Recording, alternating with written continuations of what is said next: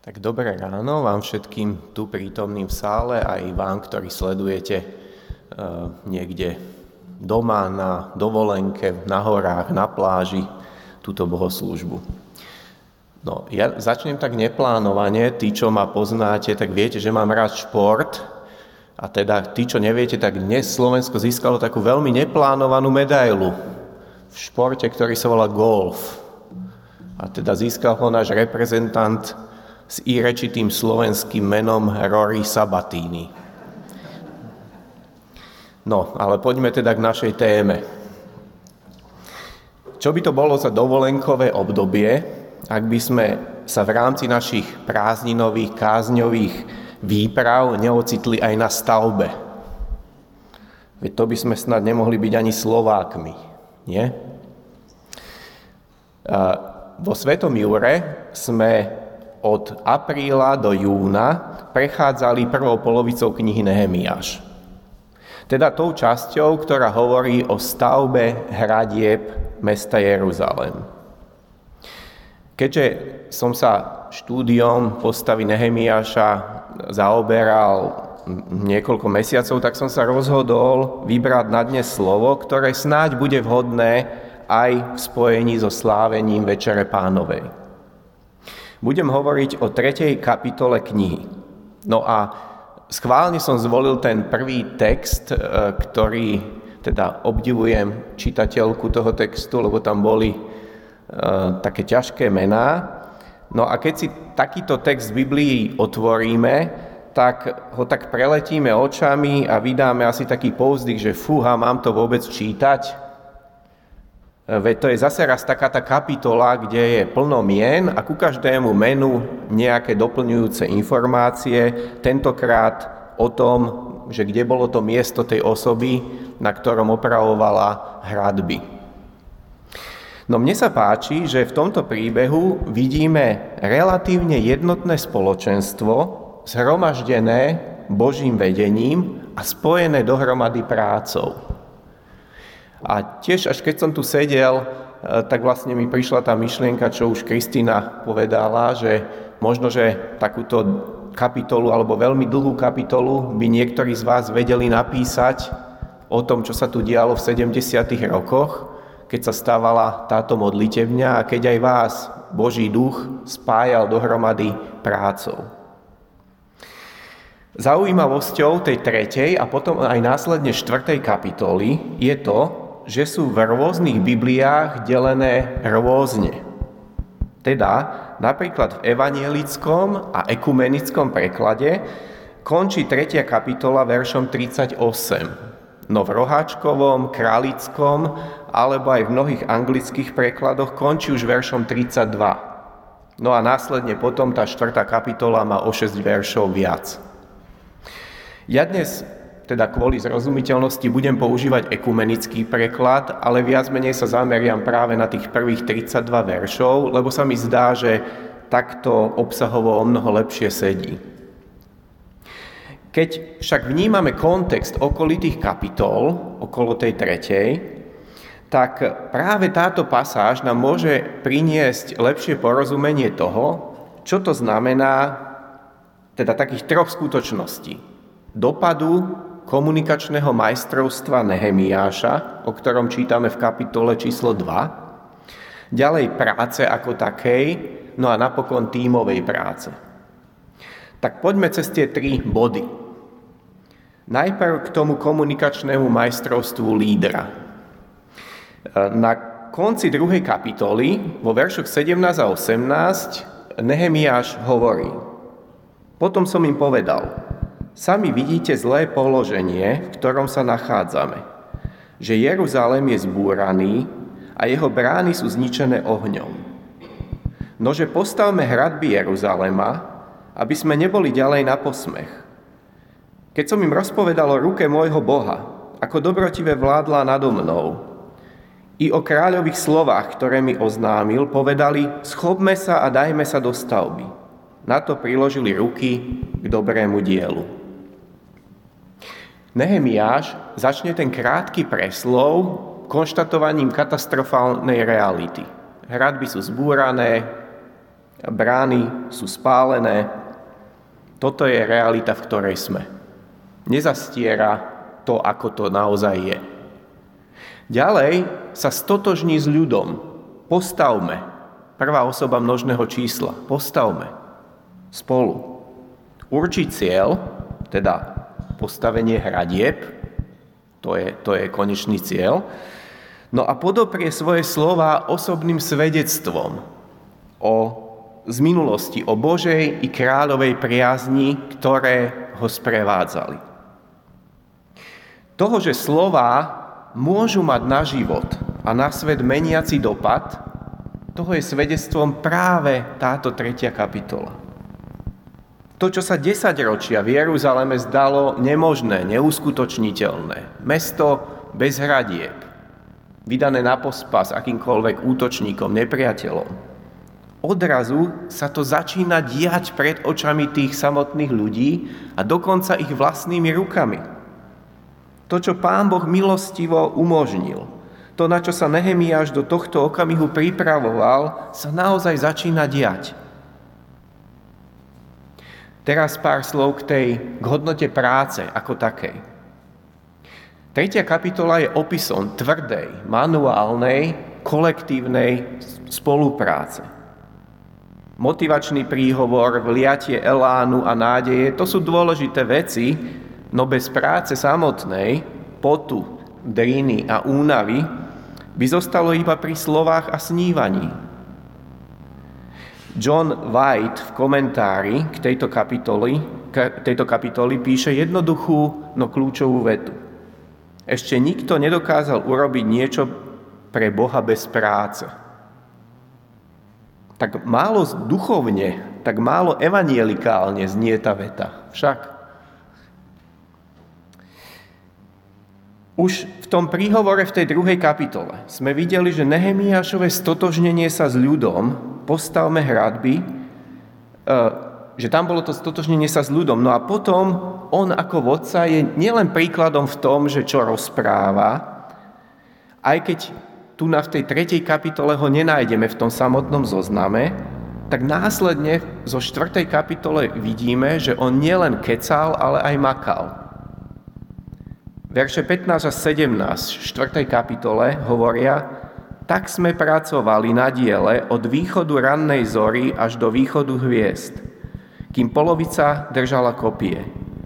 V tom čase som nariadil ľudu, nech každý so svojím sluhom nocuje v Jeruzaleme a tak nám v noci pomôžu strážiť a cez deň pracovať.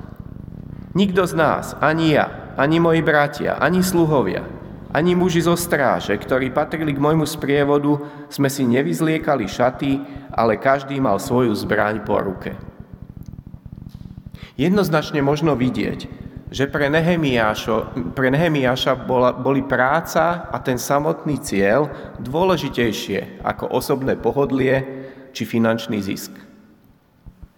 V tomto mužovi vidíme príklad komplexného vodcu, ktorých nie je veľa, Dôraz na hľadanie Božej vôle, modlitbu a pôst, napríklad v prvej kapitole.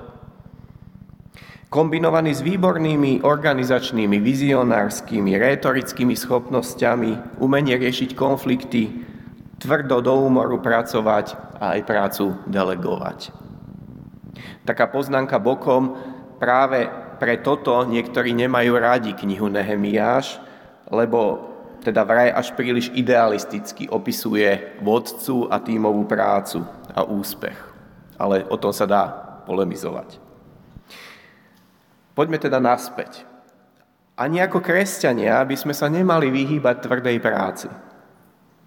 Nejde ani tak o to, či pracujeme viac manuálne alebo viac intelektuálne, no mali by sme tú prácu robiť poctivo, aj v kresťanských krúhoch, dokonca aj medzi tými, čo sú zamestnaní v cirkvi alebo v misijných organizáciách, žiaľ vidíme pomerne veľa aj takých, ktorí majú krásne slova o Bohu, sny, plány, predstavy, no človek sa to až bojí povedať, sú občas zhyčkaní a leniví. V prísloviach je jeden verš, ktorý hovorí, ako ocot pre zuby a dým pre oči je lenivec pre tých, čo mu dávajú prácu. Práca dobre a poctivo konaná neničí. To, čo ničí, je stres, workoholizmus, nedbalosť, možno niekedy prokrastinácia. No a poďme teraz už k tej tímovej práci. Vlastne až teraz sa dostávam k tomu textu, ktorý tu bol prečítaný. Ponajprv niekoľko poznámok k textu samotnému. Zdá sa, že ten zoznam, ktorý nachádzame v 3. kapitole od verša 1 po 32, je zložený z dvoch častí. Po verš 15 sa používa slovné spojenie vedľa neho, alebo doslovne by sa to dalo preložiť po ruke. Vedľa neho pracoval ten a vedľa neho ten a vedľa neho ten. Od verša 16 sa začína používať pojem za ním. Za ním pracoval ten a za ním ten a za ním ten. Zdá sa, e, vzhľadom na túto skutočnosť aj na to, že v zozname chýba Nehemiášovo meno, že, teda, že nie je jasné, či je toto záznam Nehemiáša samotného z jeho memoárov, alebo e, vlastne nejaké, nejaké dodatočné, dodatočný zoznam vložený do textu tým konečným editorom toho znenia, ktoré máme aj dnes k dispozícii. Ďalšia poznámka zo záznamu samotného v časti, ktorú sme čítali, a teraz poprosím, ak to bude vidieť, takú mapku, sa okrem iného dozvedáme aj o akýchsi administratívnych obvodoch, nazvime to niečo ako mini okresoch, pričom centra týchto obvodov sú menované. Ono to nie je moc dobre vidieť, ale sú to vlastne tie mestečka s tou hviezdičkou v tom štvorčeku. Teda Jeruzalém, Betkerem, Micpa, Betcur a Kejla. Teda ono sa zdá, že Peržania nechávali určité také lokálne záležitosti na judejcami vedené samozprávy. No a potom ešte jedna mapka by mala ísť. Keď si, keby ste čítali ten text od začiatku, tak zistíte, že tá kapitola je písaná tak, a to je aj taká možno pomôcka preto, aby sa vám to ľahšie čítalo. Ona je písaná tak, že začína pri ovčej bráne, to je myslím niekde tam hore, a končí pri ovčej bráne. A keď prechádzate textom, tak tými záchytnými bodmi sú práve brány. Rybná, a idete proti smeru hodinových ručičiek, Rybná vo verši 3, Stará, verš 6, Údolná, verš 13, Hnojná, verš 14, Studničná alebo Pramenná, verš 15, Vodná 26, Klonská 28, Východná 29 a Strážna, verš 31. Pri niektorých bránach v tej druhej časti textu nie je jasné, či to boli E, brány mesta alebo brány e, chrámu. No, ďakujem za, za obrázky. Tak to je naozaj taká pomôcka pri čítaní takýchto kapitol, ktoré sú plné mien, že, že čoho sa zachytiť. Nemáme presne zachytené v tom texte, akým spôsobom sa zúčastnení dohodli, že kde kto bude pracovať a, a kto mu to určil. Ale je jasné, že je za tým dobrý manažment. Dobré delegovanie práce je tiež jedným zo znakov dobrého vodcovstva. Pri tímovej práci, ako je táto, ide vždy o to, aby sme čo najlepšie, najefektívnejšie dokázali zapojiť čo najviac prítomných. A to môže ísť naozaj aj o prácu v zbore. To nehovoríme len o stavbe. Na jednej strane ide iste aj o snahu využiť čo najviac silné stránky jednotlivcov, no na druhej strane platí, že v úvodzovkách hráme s tým, čo máme. Inými slovami, tréner Slovana Bratislava má úplne iné možnosti na zostavenie týmu ako tréner Barcelóny napríklad. Nehemiáš hral s tými, ktorí boli v tej chvíli k dispozícii s ľuďmi, ktorí neboli stavebnou firmou. A teda ten zoznam, ktorý máme pred sebou, vyznieva až tak veľmi autenticky, lebo obsahuje rôzne zaujímavosti. Údajne je tam zachytených 39 rôznych skupín alebo jednotiek.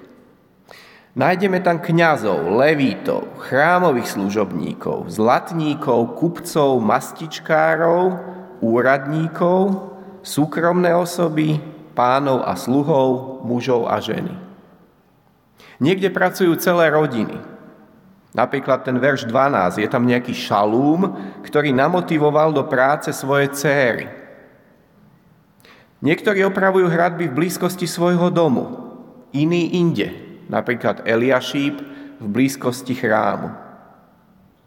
Vydať pokyn, aby ľudia opravovali hradby v blízkosti svojho domu, bol výborným strategickým krokom. Všetci vedeli, že to musia spraviť poriadne pri svojom dome. Aj teda, aby to pekne vyzeralo, ale hlavne, aby to bolo kvalitne urobené, pretože bol aj taký predpoklad, že keby prišiel nejaký nepriateľ, tak by mohol obkuknúť tie hradby a nájsť tie slabé miesta a práve tadiaľ zaútočiť. No a teda prvými obeťami toho útoku by pravdepodobne boli tí ľudia v tých domoch hneď za hradbami. E, moja Monika ma upozornila ešte na taký zaujímavý detail, že, že ako to bolo s tou komunikáciou ich e, práve v tých miestach spojov, teda, že jeden upravoval tu, druhý vedľa neho.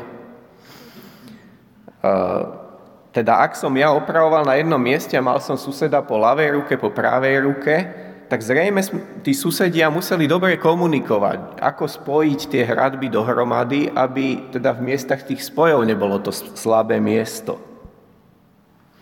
A podobne je tomu aj pri tímovej práci. Aj tam je potrebná dobrá komunikácia, hlavne v tých miestach spojov, teda tam, kde sa naše nejaké úlohy, zodpovednosti prekrývajú. Aby to nebolo o presadzovaní seba samého a môjho pohľadu na vec, ale o kvalite diela. No, aby to nebolo celé také idylické, tak napríklad vo verši 5 sa hovorí aj o ľuďoch, ktorí sa nechceli zapojiť a ani sa nezapojili. Tento zoznam netreba chápať ako nejaký definitívny a kompletný. S pravdepodobnosťou hraničiacou s istotou ide len o čiastkový zoznam tých, ktorí stavali hradby. Ten zoznam je tak pestrý a neuhladený, že ide v skutku o tímovú prácu veľmi rôznych ľudí, ktorých však napriek ich rôznosti spojil spoločný cieľ vybudovať hradby svojho mesta. Ako druhý text pre ku dnešnej kázni som zvolil Pavlovú pasáž písanú kresťanom v Efeze, ktorá akoby premosťovala deje v 3. kapitole Nehemiáša s tým, čo sa dialo po letniciach v dobe novozmluvnej, ktorá má ešte silnejší dopad na to, čo žijeme my dnes. V tom texte sa hovorí o celej stavbe, pevne pospájanej, rastúcej vo svetý chrám v pánovi.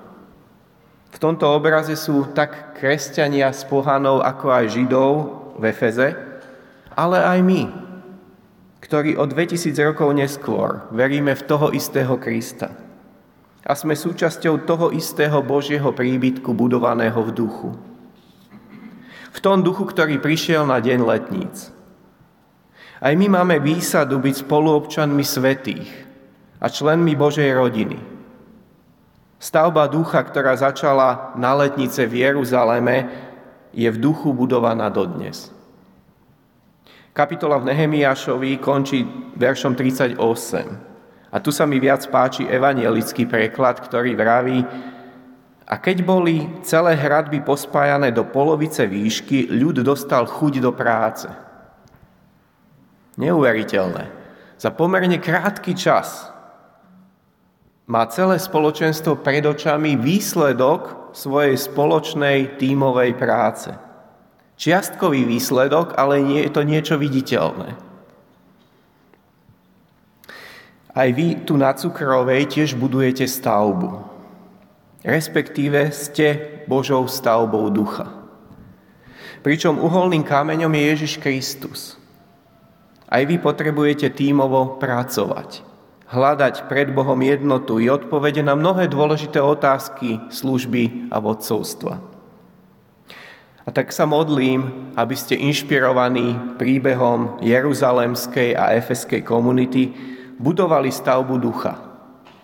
A sami boli budovaní, aby aj ďalší obyvateľia nášho hlavného mesta mali možnosť aj skrze vašu službu, skrze vašu lásku, vzťahy, porozumieť, že uholným kameňom celej stavby života a histórie je Ježiš Kristus. Jeruzalemská komunita bola zjednotená Božím vedením pri práci. My sa teraz pokúsme zjednotiť ako spoločenstvo v spievanom kréde, vyznaní viery. No a po ňom v slávnosti Eucharistie. Amen.